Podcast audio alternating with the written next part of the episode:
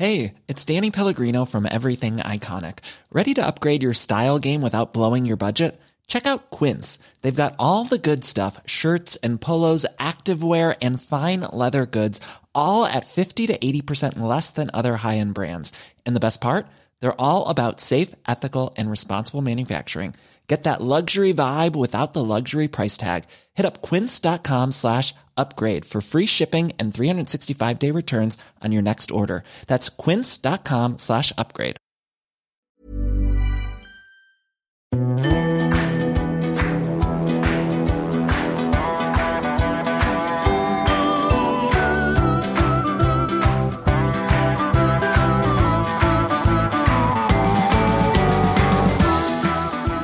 Welcome back to the Women's Podcast. I'm Roisin Ingle. And if this is your first time listening or you just recently started listening to us, thank you so much for putting us in your ears. You can get in touch with us all the usual ways on email, the Women's Podcast at irishtimes.com or on social at IT Women's Podcast.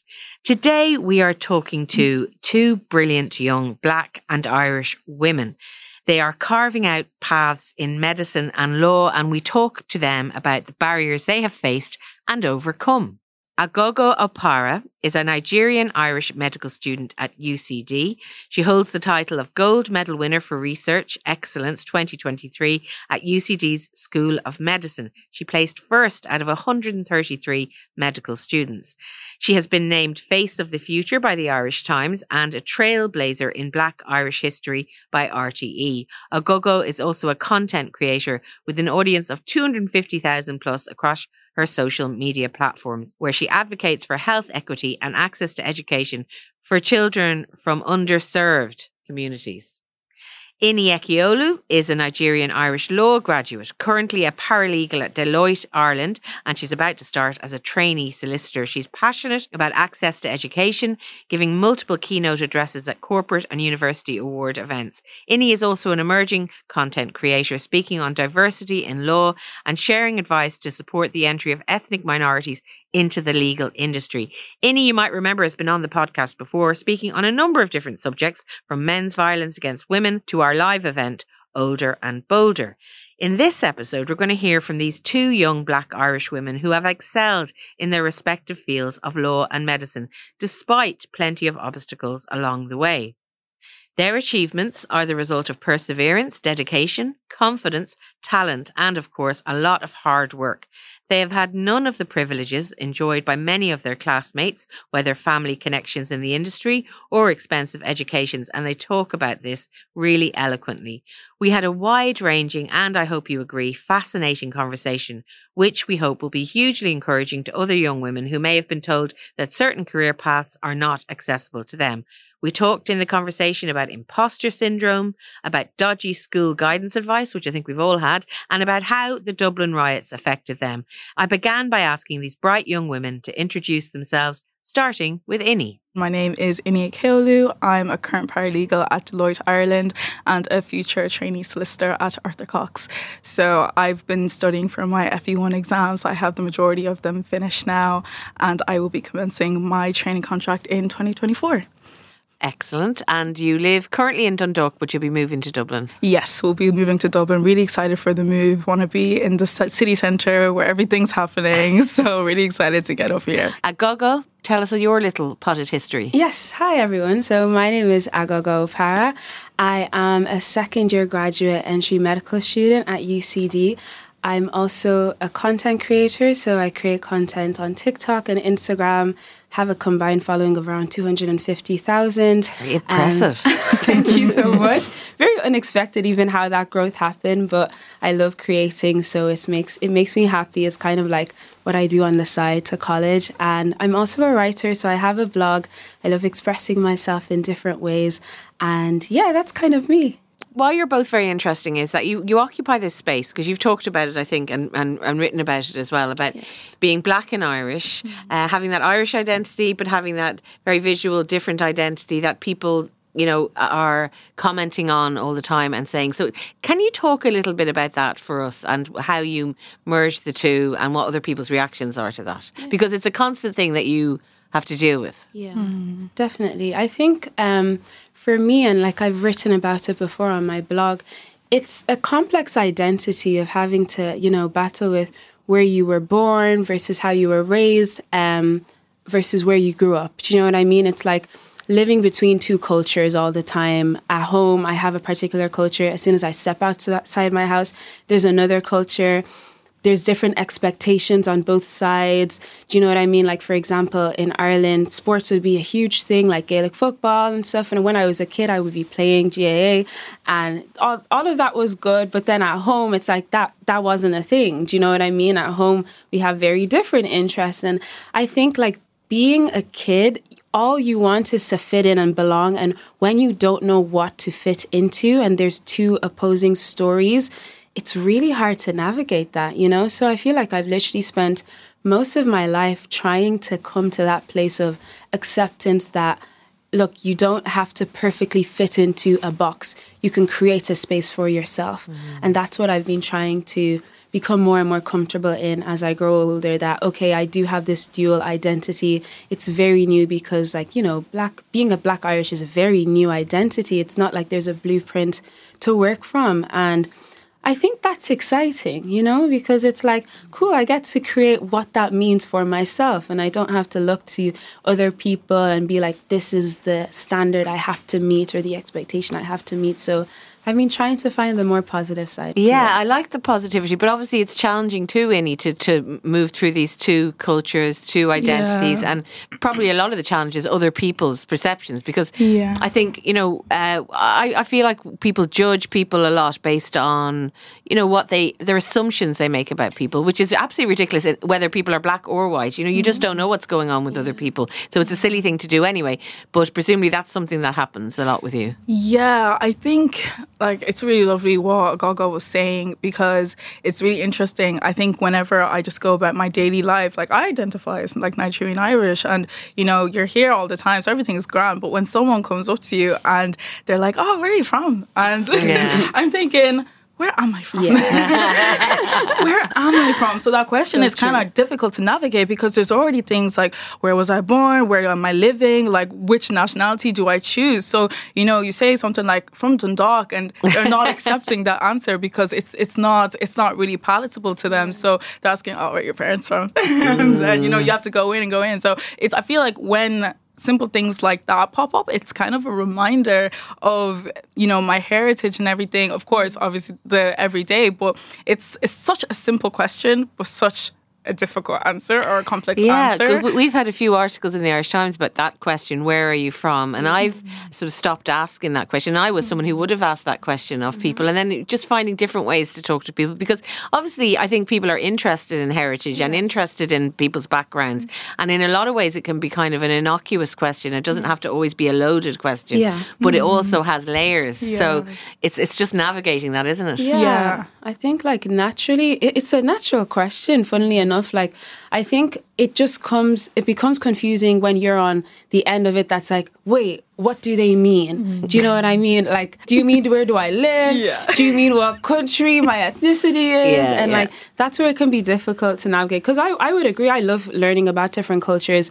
I love meeting somebody who, like, I can tell by their accent that maybe they've just emigrated to Ireland. Exactly. Do you know what I mean? Yeah. It's like I want to learn about where you've come from, but it's like it's just this confusing space when I suppose you've lived your all, lived here all your life, and sometimes you're met with that response of yeah. after you say, "Oh, I'm like I can say I'm from Dublin," and they're like, "No, like where are you really mm-hmm. from?" Versus some people genuinely just want to know, "Are you from Dublin or are you from Dundalk?" Yeah, exactly. Do you know? And it's like, how do you tell the, the difference? difference? is you don't know. It's so tough. that's why it's like that kind of difficult what do they mean? I don't know yeah. which one that they're and looking like, for. So if you say you're from Dublin and you say you're from Duck, I mean, it's accepting that answer rather than kind of going, no, no, I, you don't understand. You're yeah, not really yeah. from Dublin or Dundalk, you know. And I'm going to now tell you why that's not the right answer. It's kind of ridiculous, isn't it? Mm-hmm. Um, let's go back to sort of growing up. You, you were saying you're here since you were three, so you know what I mean. Irish, like you're you're here all that time.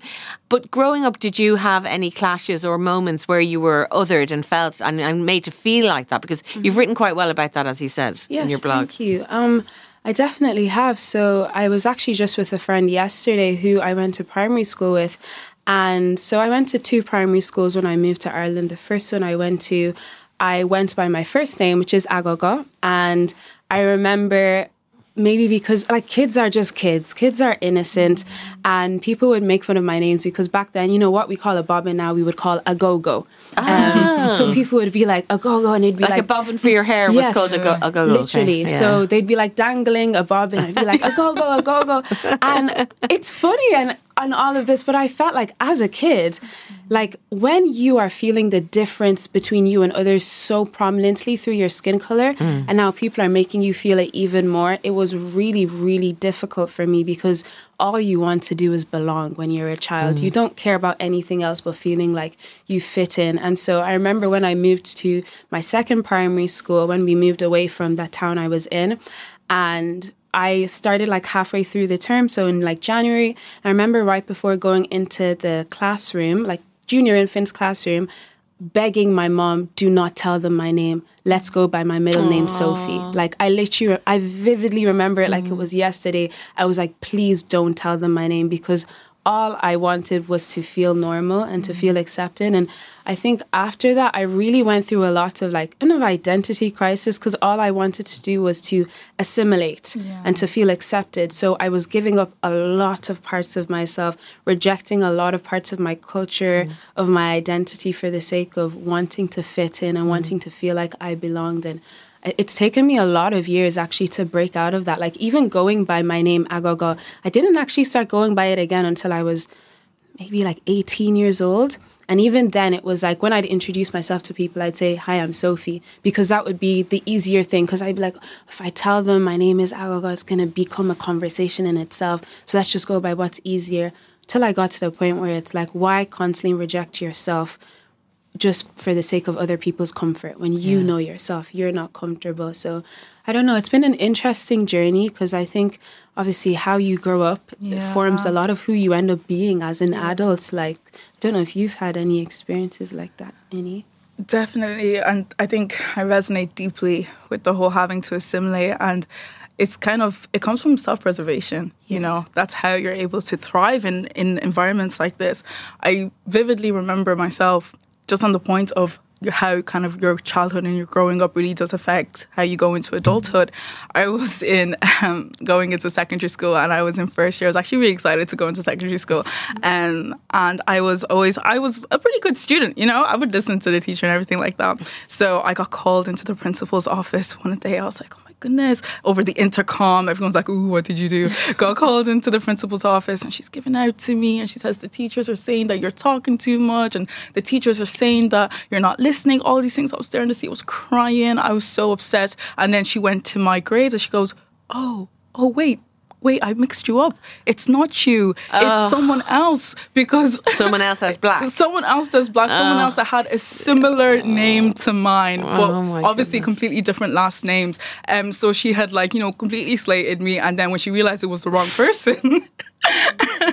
she was like apologetic a bit and then you know sent me back to class. And it was just that kind of experience and then going throughout secondary school of being one and the same and just oh everyone is the same everyone kind of looks the same all of like the black students and always like mixing up our names and not seeing us as different identities as different mm. people. And i think from that it really stuck out to me that i need to stand out. I need to show them that i am Inny and this is who i am. And you know like i got into public speaking i got into student council like prefect all these sort of things because i want them to know that Inny is Inny and this is what she does and you can't confuse her with anyone else. And i feel like it's continued till this day. But you, you bring up something really interesting, I think, because what I'm hearing from you, because of that experience, and I'm sure other experiences, there was a sense in you that you were going to have to work twice, three times as hard as other people in order to not have stuff like that happen to you, that you're going to have to stand out, which is quite a burden in a way. I mean, great because both of you are obviously so high achieving. You've managed to get this far in, in exactly what you want to do. But uh, Aghogho, what do you think about that? Does, does that resonate that you've had to work harder? Yes, I definitely think so, especially like even just thinking of background, for example, like okay, so I'm in medicine, and in med- medicine, a lot of people are coming from extremely privileged backgrounds.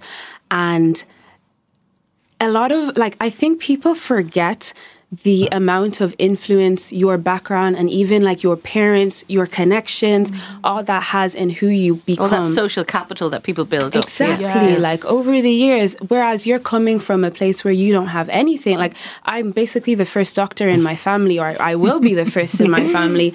And I just like I know when I was preparing for the HPAT, so I have a very complex journey to medicine. It took me a few years to actually get in, but when I was in secondary school, you know, preparing for the HPAT, preparing for medical admission exams, I didn't have anybody to ask questions to. Even like this, I didn't go to a fancy school, so they didn't have many students that would have applied to medicine, and therefore they didn't really know how to help me. So my school couldn't help me. Mm-hmm. At home, I couldn't be helped. I was probably like 15 at the time trying to figure out how do I get my head straight here because I wasn't only applying to, you know, Irish medical schools, I was also applying to UK medical schools. And for them, I basically had to submit my application at 16, mm-hmm. meaning I had to have everything in order at the age of like 15 years old. And it by was yourself, essentially. By myself. Yeah exactly. And so I had to really push myself to like work hard, do as much as I could that was in my power. And you can't expect a child to know how much like how much they can do or how much they can accomplish all by themselves without any external help. And I don't know, I think like looking back now, I understand why I've had such a challenging journey because it's like you didn't have the resources like handed down to you, if you get me. But going back to your point about like having to work extra hard, I think it's a very interesting topic. I've heard people argue this, even this whole thing of black excellence, this mm. concept of we only celebrate black ah, people when they're excellent yeah. versus, you know, like it's okay to be mediocre. It's mm. okay to be yeah, be it's the same as with women as well. You know, it's okay to be an average, you know, woman too. Exactly. We, we, we, like, again, celebrating these people who reach the highest, yeah. highest mm-hmm. echelons. Why can't you just be ordinary? Why you know? can't you just be ordinary? Exactly. And it's just so strange. Not that you two are obviously going to be ordinary. the rest of us, you know, but go on. I think it's so strange that, like, yeah, you have to really, really fight to just almost prove that you are worthy to be in a space. And like you said earlier, we should be seen as worthy just being the individuals yes. that we are. Like our worth should not be tied up in how hardworking we are or how much we're able to offer to a table. Of course, hard work should be rewarded and all of these things should be celebrated, but people should also be embraced for just the core of who they are. And mm. I think that's something that tends to be overlooked a lot when it comes to being of minority in terms of race, gender, etc. Class, all of those things. Exactly. Because I think class is an issue, what you're describing, as well yeah, as ethnicity, because um, you know the fact that you went to that school where they weren't weren't used to perhaps medical students, and and that you had to do it yourself. Inny does any of that sort of? I feel like everything that um, Aghogho has said is resonating with you. Yeah, I think when it came to I was saying this to Aghogho today, um, class became visible to me when I went to go study law. So I I enjoyed my childhood, happy girl, but I didn't realize that I was coming from a disadvantaged socioeconomic background. There's a, there's so... a funny thing in Derry Girls. I don't know if you watch Derry Girls, but yes. there's one scene where one of them goes to the other. I think we might be poor, and the other one's like, I think we're poor as well. And it's like that realization yeah. because especially yeah. if you had a happy childhood. Like I grew up in quite a poor household, but I thought it was fine. And then you go to other people's houses and you'd be like, oh, and then people are going off on foreign holidays. You're like, oh, right, that's how other people live. Go on anyway. Entering the world of law, did you did it become very acute? Yes, it did in many many different ways, but in my second year, I realized that, you know, I want to qualify, I want to be solicitor, I want to do the whole thing. And I had another um, friend of a friend who was also in law, who was another black student, and he told it to me straight. He said, if you're not from UCD Trinity, if you don't have rich parents, if your family is not in law, if you don't have connections, you will not make it. And I remember being at the table crying because I just wanted it so bad. And then he's telling me that you need to go above and beyond. And then I realized the importance of connections. I said, okay, if it's a connections game, I'll make my own connections. Mm-hmm. I'll make no my better own. woman. I just said, let's go. So I started doing everything. I did everything. I, I did a lot of extracurriculars. I got involved. I did a lot of public speaking. And I met so many amazing people, amazing, amazing people who taught me so much, who led the way. And I think it's something it's just it kind of accumulated mm. bit by bit by bit. Because when people see me now they're like how'd you get there? But it really was years of just doing something, getting involved, putting myself forward. And whenever I had the time, whenever I was able to volunteer, and it's great. But at the same time, it's like, why should you have to? It's kind of like a full time job Yeah. on top of studying full time, on Yeah. top of commuting, on top of whatever caring responsibilities you might have at home. There's a lot of aspects there that um, play in mind, but it's law is an interesting one. It's a very it's a very tough to navigate industry and it is a bit taxing, but I do think that the rewards are, are worth it. I wouldn't, I don't regret anything. I mm. completely love the decision that I made to pursue law. And I think even with this episode, what I want to like let people know and anyone who is in like primary school, secondary school, college, whatever it is, if you're from an ethnic minority and you think that it's not attainable to you, me and Aghogho are literal representations that it is. And you're not the only ones, right? We're not the Yeah, only ones. yeah. We're not the only ones at all. And I think finding mentors in Ireland who had a similar background as me were just great inspirations that I clung onto. Yeah. I clung onto them so hard. I was I was able to go to them for even empathetic support as well as professional support, and they were able to offer um, so much proper valuable advice Mm. that they didn't have, and it's just paying it forward. And going back to what um, Aghogho was saying, like in both your fields, I imagine sort of you can witness um, nepotism. You you see people whose fathers, grandfathers were doctors, whose fathers, grandfathers were lawyers. Yeah. That feeling of this is just your chosen path, and they didn't even have to think about it. They didn't have to go around making connections. So it's it's it's really an extra layer, layers and layers of a of a burden on you to kind of to stay the course. Yeah, it is. It, it definitely is. And it's something that you kind of you assimilate. You learn how to do it becomes natural. Like learning how to kind of take advantage of the room. Like I found myself being really loud in the sense of I will easily go up to anybody and ask them questions and start talking and say, Oh, really interesting. I'd love to have a coffee if you have any time. And I'm not afraid to do that. And sometimes um, people, one, one time I was at work and I was talking to a man that he, he looks a bit lost in the lunchroom and I invited him over and I said, Oh, are you new here too? Turns out he was the COO of the company. The chief operations officer, no less. Literally. Little Annie getting a bit of a networking done there. with The new boy in school. Honestly, yeah. he was so lovely, and I sat down and I just had lunch with him, talking to him casually. And I remember being on a call, and the partners were like, "How were you able to to just start talking to him? Like you, you felt comfortable enough?" And I think it's just a skill that I had to learn. Yeah, it wasn't a but a, a skill that probably, and you can come in on this as well. Go go. Is there also that, um, you know, loud black woman, you know, making their presence felt can also be something that people judge you for, right? So, I mean, is that something you've had to figure out and navigate? Because your personality is, you know, you're who you are, and Yeah, you know. definitely. But but is there times when you felt like, oh, I'm making too much of an impression, or people are judging me for this? I'm not gonna lie to you, Roisin. Um, I'll walk into a room just to eat my lunch and people will be staring. So like it'll be a situation that people are going to notice me, see me, and if they have that impression, that's their own. Like I can't do anything to change anybody's impression. I can mm. only do me, and I will do whatever I need to do to get where I need to be. I, love think- your confidence, and I'm, I'm presuming you know that confidence came from how you were brought up as well, because it doesn't, you, as they say, as we say in Ireland, don't we? You don't lick it off the stones. it comes from somewhere. Aghogho, what about you? Are you conscious of that um, stereotype and that perception of black women? Hundred percent, and I think it's something that is important to consider um, whenever you are trying to stand up for yourself, or when you're trying to make a point. Because the thing about stereotypes is you can't change the fact that people have them. People have, you know, biases and prejudices and you can't change that. So mm-hmm. you have to be wise and working around it. So although it's unfortunate, like if that means that if I'm in a conversation and something is said that upsets me, I have to sit for a second, calm myself down, remind myself of the environment I'm in mm-hmm. And proceed accordingly do you know? And that can be difficult at times because you know somebody else in a similar situation might not be perceived in a different like in the same way if they had a certain type of reaction. Like they could be seen as upset versus me being seen as an angry black woman or something. And it is unfortunate that those things exist, but I feel like at all stages of society, there are there are stereotypes that will work against you if you are not careful with them if you know what i mean. Like yeah. i think it's so sad because there are people like i wouldn't i wouldn't consider myself generally a very loud person. I think i'm i'm quite a quiet introverted person um but there are people who are naturally loud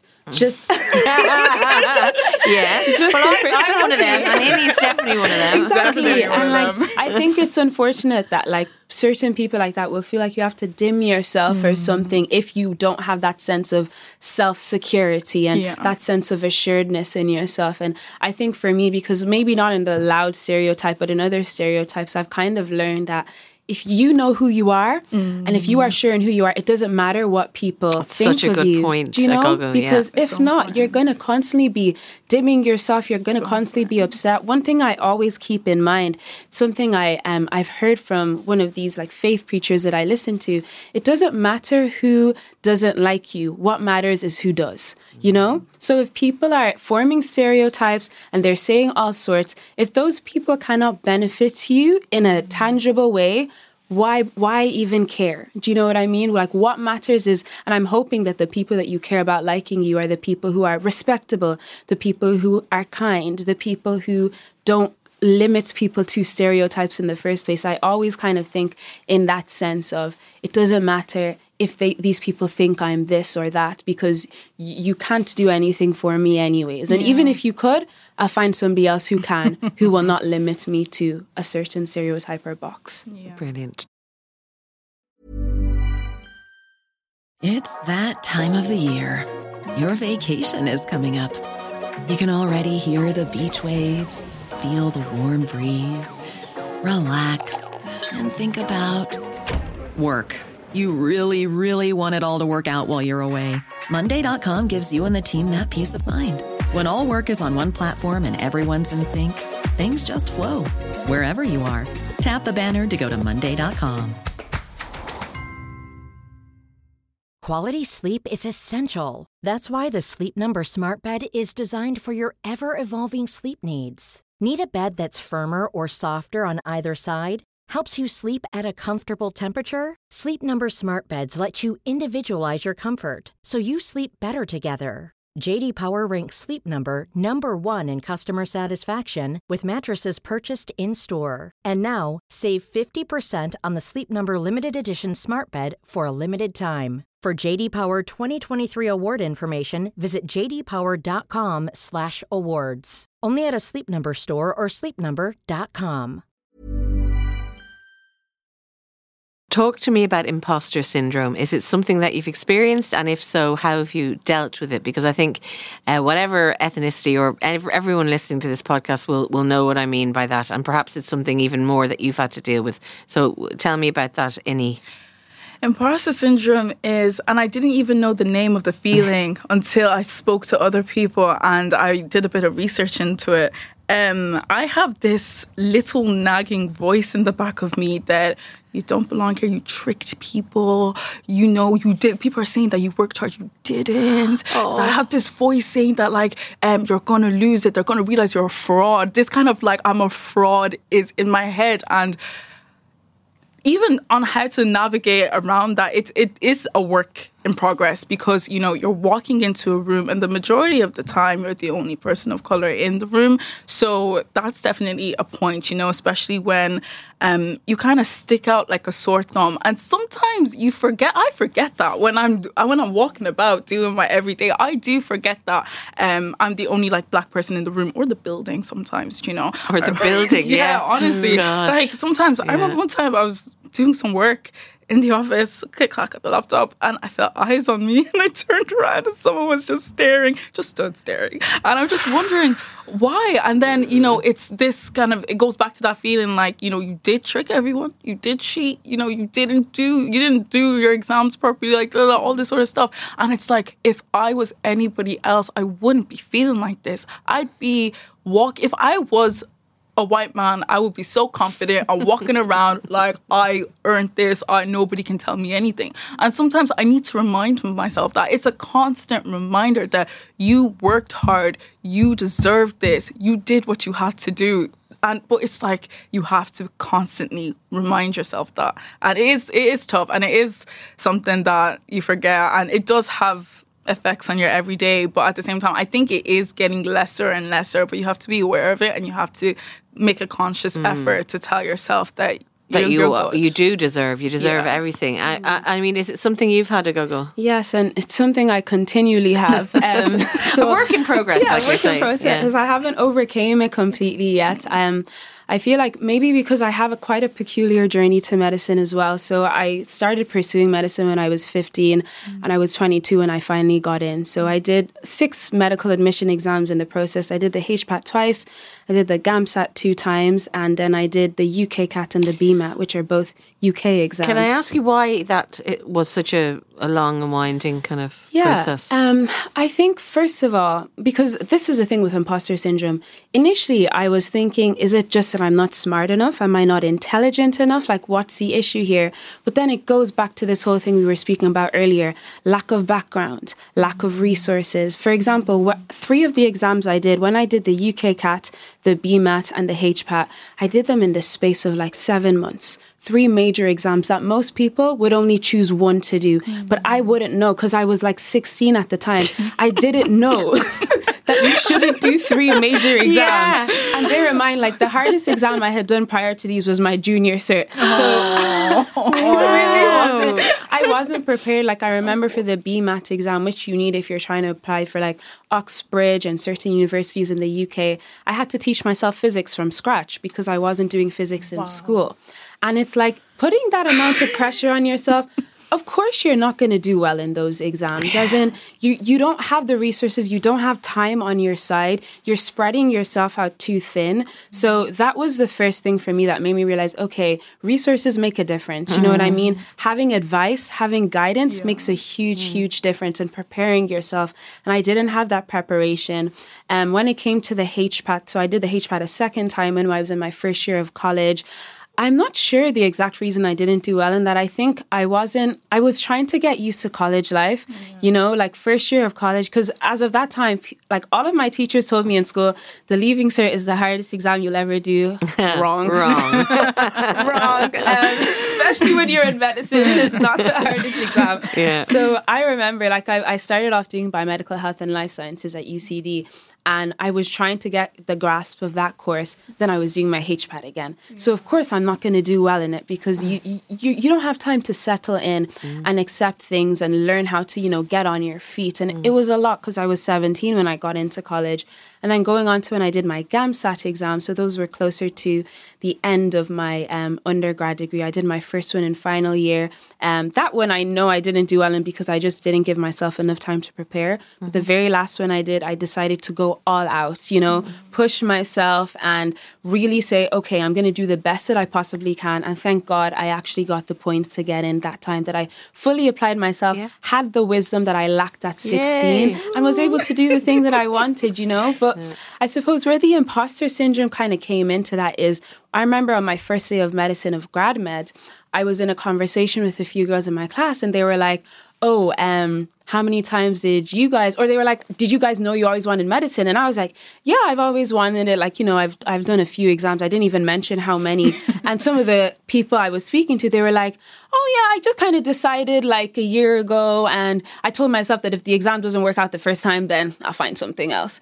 And I remember being in shock in that moment that. Wait a second. Not everybody has to, you know, Yeah. go through such a strenuous journey. Mm. And that's where the imposter syndrome really Yes. sunk in because I started comparing myself like, wait, so people can just be naturally, you know, talented, naturally smart. And I wasn't considering the background. No. These people and all the things that they had. yeah. Exactly. And the Um, fact that most of the people I was speaking to, they had doctors as parents. I didn't know that until a few weeks into medicine, where I noticed a pattern of I'd speak to people and they'd be like, my dad's a cardiologist, my mom's a pediatrician. and I was like, oh my gosh, is this a thing? And Yeah. it's such a big thing. So I really had to battle with this thing of you you being good enough is not based on your past failures because your failures don't define you. That's you know what I such mean? A, such a good point. Well, I want to read you out a few things, if that's okay, um, from a study last year in October um, by the Munster Technological University. It's called the Black Ceiling. I don't know if you know about this, but it revealed experiences of women of colour working in rural Munster. And I'm just going to read out some of the findings, and I'd love to get your response to them. So the study found that despite being highly qualified in a wide range of areas, having received primary and postgraduate qualifications all of the women faced significant difficulty in securing employment. The study found that promotional opportunities are more likely to go to white men and women, even where women of colour have higher qualifications and more experience. A strong recurring theme in the study noted by all participants was the difficulty in getting a job or getting their foot in the door, with the study noting that the women face a double bind as gender and race both negatively impact their employment experiences. Due to the lack of women of colour in organisations in rural Ireland, the participants expressed the difficulty in being a token black woman, which led to isolation by colleagues as well as loss of privacy, which is interesting, facing higher expectations than Irish colleagues. The participants reported having to outwork or outperform them in an effort to avoid further racial bias. Now, some of this might be surprising to some of our uh, white listeners, but I imagine to you guys that some of what some of it we've talked about already. But is that kind of depressingly sort of familiar? Yes, definitely. I like I, I wouldn't be surprised to hear any of that. Usually, when I, I when I used to apply to jobs, like before I got into medical school, um, I wouldn't get responses when I would put my name down as Aghogho. So I would change it to Sophie. And then you'd get responses. And then I would get responses. I would literally get interviews when I would change my name as putting the more palatable name as my first name. That's when they would call me in. Or else sometimes when I would have it as Aghogho Sophie Okpara, when they would call me up, they'd be like, Hi, Sophie. I'm like, why are you ignoring my first name? Mm-hmm. Like if, if somebody's name was Anne Marie, you wouldn't say hi Marie. Mm-hmm. Like y- you would show you would give them a sense of dignity, you know? And I I found like that was an experience. It wasn't an isolated one. Like a lot of people around me who are also black would have to do that when they're applying to jobs. And I think even that thing um, that the study mentioned about them having higher expectation by employ- employers, that goes back down to this whole you must prove yourself. You must prove you're worthy. Like if we're letting you exist in our space, you have to prove yourself. And I just think it's it's kind of wrong to put that expectation on people like because the only reason realistically that you're putting that on them is because they are of a different skin color, which is ridiculous. Because, say, for example, they had, because I think some people think that, oh, no, you know, if, if somebody's moved to a country, then of course there's going to be a bit of an expectation that you will work a bit hard. But, say, for example, it was an American, an American man, white man who comes, that they're not going to put that type of expectation because they're going to expect that he's already okay. Yeah. They don't need him to prove himself yeah. based on their prejudice and their like their perception of him as a person. And this is why I think it's so important that we address our bias, our unconscious bias, and realize that like sometimes without even realizing it, we can really limit people based on you know stories we've heard. There's this um, Nigerian author I love. Her name is Chimamanda. Um, you know her, oh, yes, yes, yes. Adichie, and she makes amazing, amazing books, and she's such a great speaker. And one of the things I've heard her say before is this danger of a singular story, this danger of when you, all you've ever heard, say, for example, you've never met a Mexican and you read a news article about a Mexican and there's negative connotations, and now you assume every Mexican is like that mm. because of this one story you've read. And that's why I think that there's a danger in when we only limit people to one story. Like, imagine, for example, Ireland has gone through so much in the past, things like the famine and other things that have take, taken place. Imagine all over the globe, people only tie us down to that. And so when an Irish person comes into a room and they're high achieving and they have have a bit of wealth and they're doing well for themselves, everybody is surprised and it's like, no, you still have to prove yourself because because of this thing that happened years and years and years ago. It, it's not fair, and I think that's why it's so so important that we sit back and really think about how am I perceiving others and where is that based from. Yeah, that's so beautifully articulated. Aghogho, really amazing. Um, your both of your overarching message today, I think, is really about encouraging other young women um, who might be dreaming of a career that perhaps they've been told isn't in their reach, that they've been limited. Um, so, what is your advice, both of you, to, to people who might be feeling that? Because you've obviously managed to push through it. As we've discussed uh, at length, you shouldn't have had to push through that. That should be just something as available to you as anybody else. But unfortunately, you had to, and thankfully, you did. But for other women maybe listening who feel that they're being limited, what would you advise them mm. to do? I think what I would say is, and it's something I've said before, if you don't see that person, become them, right? When it comes to representation, sometimes you are you only get hope when you see somebody else has overcome a certain battle. sometimes you need to become that person for somebody else. You know what I mean? Like that's what I told myself growing up. I and it, it's not that these people didn't exist, but I didn't have people in my sphere. I I wasn't well connected, so I didn't have people who were black in medicine. I didn't have anybody to look up to. I barely believed that it was possible. But I resolved within myself that if I don't see it, I'm going to become it. And I can't let the fact that, you know, all of these limitations, all of these challenges in society have to hold me back. Like I have to rise above it. And I think, first of all, what I would advise to such a person or to these women is to cut yourself some slack. First of all, give yourself grace. This whole thing of having to work extra hard, mm. sometimes just breathe, yeah. sometimes just rest and realize that the opportunities that you are deserving of will come to you. They will come to you. Your hard work will not be in vain. And so you have to keep pushing, even when there is resistance, even when there's people who are commenting things that are unfair, even when you're in rooms and you feel like everybody is looking at you like you shouldn't be there. You have to push past and remind yourself that you have what it takes mm-hmm. to exist in these spaces. You deserve to be there. It's almost like completely constantly reassuring yourself and speaking to yourself and giving yourself these affirmations like, no, I am a worthy human being.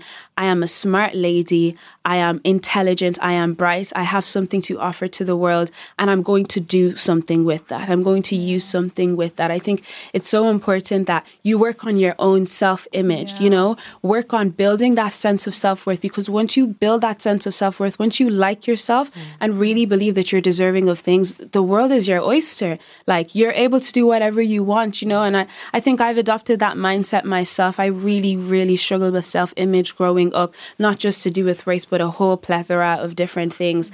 And it got to a point, not even that long ago, very recently, where I realized that no, you are far more deserving, you are far greater than what you've always said that you are. And you need to start acting on that, you know, like use the power you have to do good. Inny um, honestly, very, very similar to Aghogho. I would say literally feel the fear and do it anyways. Yeah. Something that I always keep in mind is nothing grows inside the comfort zone. If you feel that twinge of, ooh, should I be doing this? Yes, you very much should be doing this and you should do it louder and bigger. That is what I would say. I think you need to work very much on your self speak and what you tell yourself because exactly as Aghogho says, once you learn to actually believe, love, like, be with yourself, it really doesn't matter what anybody else has to say. Someone says, Oh, you look very confident. I am confident.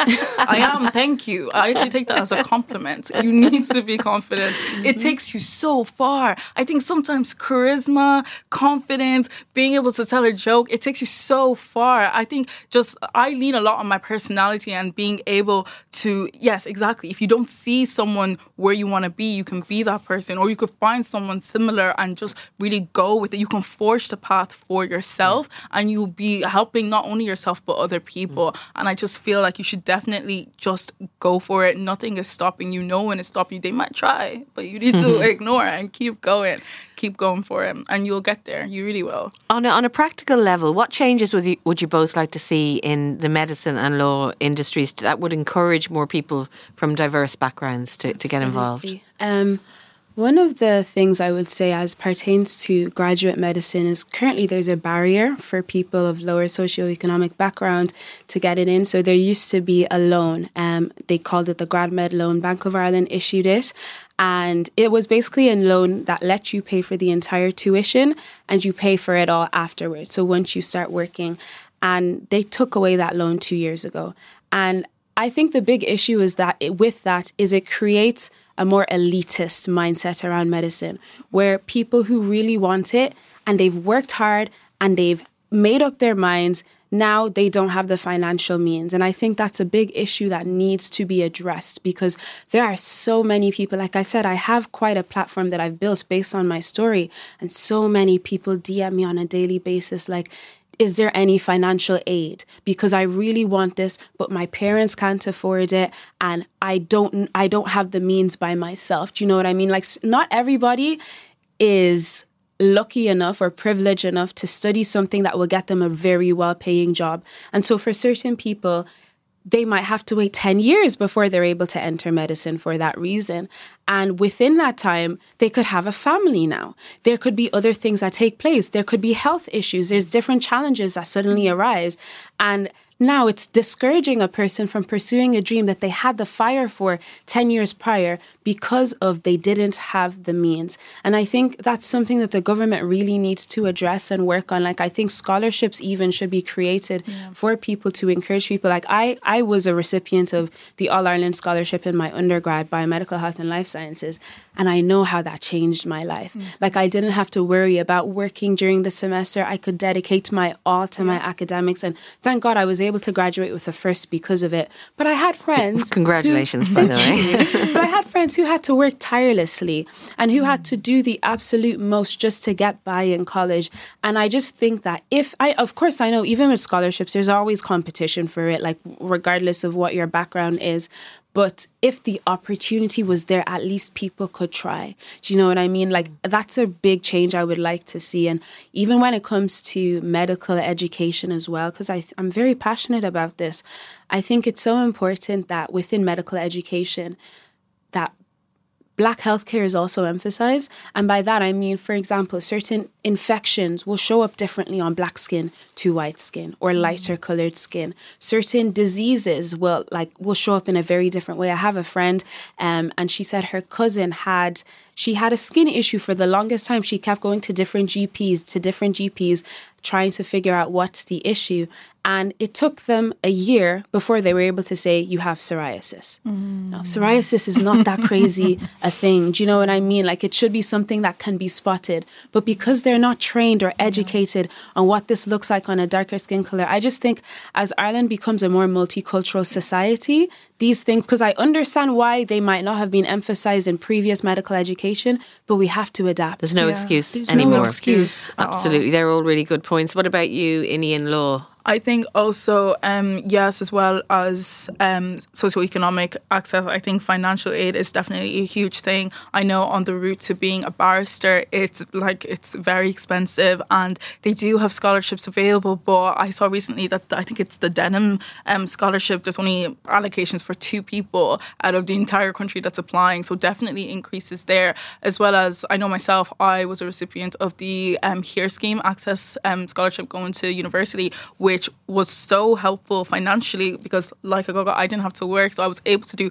all the networking things, all of the extracurriculars that helped me be where I am today. But something about that is that when I was in secondary school, it wasn't even made it wasn't made aware to me. So like even the fact that we have these scholarships in place, but people don't know about it. People don't know and they're not able to get access to it. So I think being louder and really promoting it a lot more will be so beneficial to students and potential lost students as well. And also I think um, with the firms, I know that a few firms are are trying, but I think that a lot of direction is needed in terms of um, offering offering services and offering not counseling, but um, advice in terms of CVs and clinics and other networking opportunities to people in college to help them access um, firms and companies as such. Mm. And as well, I know in the UK, because it's so rich in culture over in the UK, and I think in Ireland, we're becoming and we're growing into it, and it has really changed. But they have spaces dedicated to people of color in terms of growing professionally and in terms of learning those really critical professional skills that will be so beneficial to people in their postgrad, undergrad, whichever it is. So I feel like we need to dedicate more spaces to people from ethnic backgrounds to really learn and develop and grow, and it will be really beneficial just all for around, everybody. Yeah, for it's everybody. Just, it's always it's always better, and the studies and the science all show that. Yeah. Um, just a couple of things before you go. I'm I'm just curious as to this right wing growing movement in in Ireland and everywhere. In mm. fairness, this Ireland is full rhetoric, mm. these terrible things, the Dublin riots. I just wondered how it has affected you both personally, and, you're based in Dublin, so Gogo, I'll start with you. Um. Oh gosh, that night was very scary for me. Um, I remember I had an appointment the next day. I cancelled it um, because I didn't feel safe leaving my house. I think for me, what was scary about it was the amount of people that showed up to those riots. Um, because, of course, you're always aware that there are people with extreme right wing ideologies, but you don't realize there's so many of them. Do you know what I mean? As in, like, I'm used to being a person on social media, I get a lot of comments. Mm. And a lot of bot accounts, a lot of accounts of faceless people saying strange things like, get out of our country, you don't deserve to be here. So I was aware it existed until those riots happened. And of course, I completely sympathize with the family and with the children affected and with the school because it was such a tragic incident. And I think that should be completely acknowledged in itself. However, I was completely frightened by the response that came from that because just like we were talking about it really came down to this you have to prove yourself. And even if you have proven yourself it's not enough. Mm. it's never enough. And i remember in that moment going back like to that blog post I, I wrote a few years ago it just reminded me of this whole thing of do I even belong here? I've spent 21 out of my 24 years here in this country, and yet still, it's never enough. Like, nothing mm. I can do is ever enough. And I remember hearing very scary voice notes that were circulating on social mm. media. And my fear at the time was so this means I could be on a bus sitting beside a person who mm. has harmful intentions towards me just because I'm an immigrant. And that is terrifying. Do you know what I mean? And I really, it, it, was beautiful to see the solidarity that showed up from that and that people who were like, no, we're not all like this. And I think it's so important that people show solidarity in moments like that. However, it was extremely scary. Do you know what I mean? Like living in a place and you think you're safe, because Ireland is generally a very safe mm. country, extremely. Mm. So to see that there are people out there with intentions, like I have a friend, her brother was out that day and he got stabbed and he was just walking home from the gym. He was just walking home from the gym. He hears footsteps behind him, and now there's a mob of like 30 men chasing after him, oh and he is terrified. And I was absolutely shocked when she told me. Like she was like she she he didn't know what to do. He was literally going to the guards like, please let me hide behind you. And of course, mm. the guards didn't even, like it was a very scary situation for everyone that day. So it was hard to even navigate it. And I'm just imagining like imagine that stab was fatal. Yeah. Imagine he passed away from mm. the incident that happened that day and I just think as a country, we need to do better to address these issues, these social issues. Of course, like the issue of the the initial problem that happened should never have taken place, and that's something that should be addressed. However, it shouldn't be pinned to the fact that somebody is from a different no. country because no. it could have been anyone. Any any brief comments on that? Because I think Aghogho has really summed it all up. Yeah, really, honestly, like it, it's something that has been brewing, especially on social media, for so many years. I think the riots was just a culmination of all of that. And it definitely I don't think it was a shock that it happened because it's it's been there. It's been very apparent. And I know myself I was in the riots. I was out that night. I didn't know what was going on. I was not on my phone. And I remember my white friends calling me calling my phone saying you need to get out of there. Like what are you doing? And I was just like oh what's going on? Um no but it was really really really scary. And again just be going about your everyday life and to think that someone has ill intent it's just a bit shocking. I don't really know what to say in terms of it because I don't think about about it. I really don't think about it. I, it's not something that's in my mind. I'm going about living my life, and I just hope that everybody can be safe as they do so. But I think that the government really needs to tackle down and not disregard this. That they, this is a very, very prominent issue, and it's only going to get worse if they don't buckle down. And I think it was just it, the riots was something that was on a whole global scale because this yeah. was this was very popularized and it's not something that Ireland should be put in that light for because yeah. as you said generally it is quite nice so I don't know why this would happen and it would just completely blow up yeah. the country for the wrong well, reasons. Well, on happier news, tell me about your ambitions, both of you, because you strike me both as very ambitious people and you are striving along in both your disciplines, medicine and law. What does it look like? Sort of, this is a very interview questions. Five years' time, what would you like to end up doing Aghogho? Yeah, um, have a lot of ambitions for the future. A lot of them are based around impact in education. I really, I'm very passionate about children. So to answer that, I want to be a pediatrician. now I say that now. By the time I do my placements, I might change my mind, but I love children so, so, so much. And I'm so committed to them because I see them as the future. Do you know what I mean? And they're so innocent and precious. So in terms of medicine, by the grace of God, I would like to be a pediatrician one day. Now, coming into education, I would love to see I would love to see empowerment of of children from disadvantaged backgrounds just so they know it's possible. And I'm actually not even just limiting this to black children children from disadvantaged backgrounds as a whole. Mm. Do you know what I mean? People who don't have parents who are wealthy, people who don't have connections. I want them to know what's possible. So I would honestly love to like start a nonprofit one day or a social enterprise that really focuses on empowering these kids. You know, I've I've done some talks in schools before where I've spoken to children and I've told them a bit about my story, and the responses are so beautiful. Mm-hmm. Like, I remember I went to this DEIS school in um, Dublin 7 uh, last year, and I gave a talk, and the questions that they were asking, like, oh, what's college like? Mm-hmm. Oh, um, if I want to study this, what should I take in my leaving sir? Mm-hmm. And these were these were actual children, you know, like primary school kids, and it touched my heart so much because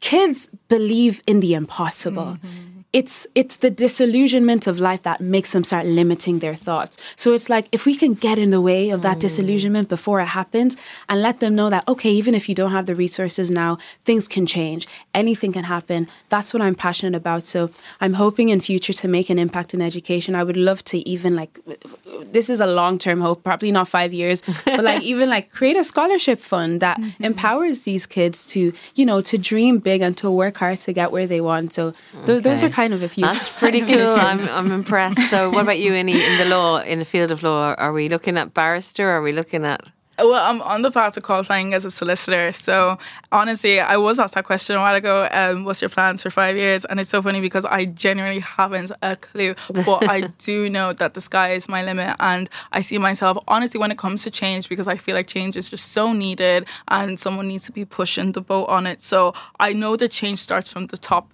and I know that I will get to the top to enact it. So be it partner, be it yeah. a politician, be it the next president, whichever yes. it is, whichever that. it is, you know, you can check maybe not five years, maybe 10, yeah, maybe 15. we'll see, we'll see. And I just definitely want to be, you know, one of my friends is very, like, she, oh, she's just so confident. I love her so much. And she says, she has her own talk show, and she says, you know, I could be the next Oprah. I don't care. I'm going to pioneer it. I was just like, like, yes, yes, you will. And I'll be on your show in a couple of years as well. So, you know, if I need to be one of the first few um, black female partners at a top corporate law firm, then yes, so be it. Mm-hmm. And I think I'm really excited for the future. I'm also excited for the future of Ireland. I think it's really changing and also for the positive. I know that we have the negatives, but in in a whole, it's really great. It's so nice to be welcomed. It's so nice to have people wanting to do change as well. So it's it's really exciting to think about the future and the limited, no, unlimited possibilities. So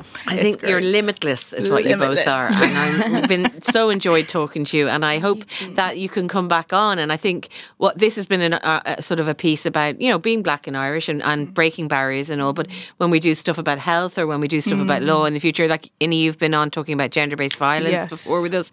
So I think that's really key that, you know, people of colour aren't just on talking about being people of colour. Yes. You know, that you're talking about your we experts. talking about that before we came in. oh, good. Well, I'm on that board as well. I know yeah. that's what we have been talking about. Uh-huh. But yeah. I mean, in the future now, we've made that connection. Yes. And so when there is a health issue or indeed a pediatric issue that, you know, you might have an interest in or in law, as we've yeah. had you on before, I think that's the key point. Perfect. Yeah, I absolutely love that. It's been oh. a pleasure to be here and even to hear from the different perspectives that you oh. both have. Like, I think it's so great to literally because I don't even see this as a question, like as a platform to just speak about being Black and Irish. Because I was saying to Inny before we came in here that I think for a long time, especially 2020, George Floyd, Black Lives Matter situation, a lot of conversations that you know had black people involved was just about racism. I know. Yeah. And know? we did it here as well, so I yeah. understand. And it's just it needs I, to broaden out. Exactly. Yeah. And I think it's good that everybody is learning from mistakes, you know, because we're human, we're gonna make mistakes and we learn from them and we develop. So like I would be more than happy to talk about health issues. You will be you will be back on. It's been an absolute pleasure. Thank, Thank you both, Aghogho so and Inny. Oh, it's been so great. Thank you, Róisín. Thank you. That was Aghogho, Okpara, and Inny Ekeolu. They're brilliant women we'll definitely be talking to again on this podcast. If you enjoyed this episode and the podcast, please leave us a review or subscribe as it really makes a difference. The podcast is produced by Suzanne Brennan and by me, Róisín Ingle, with JJ Vernon on sound. Talk to us on social at IT Women's Podcast or email us, the Women's Podcast at irishtimes.com. That's it for me. Mind yourselves, and I will talk to you next time.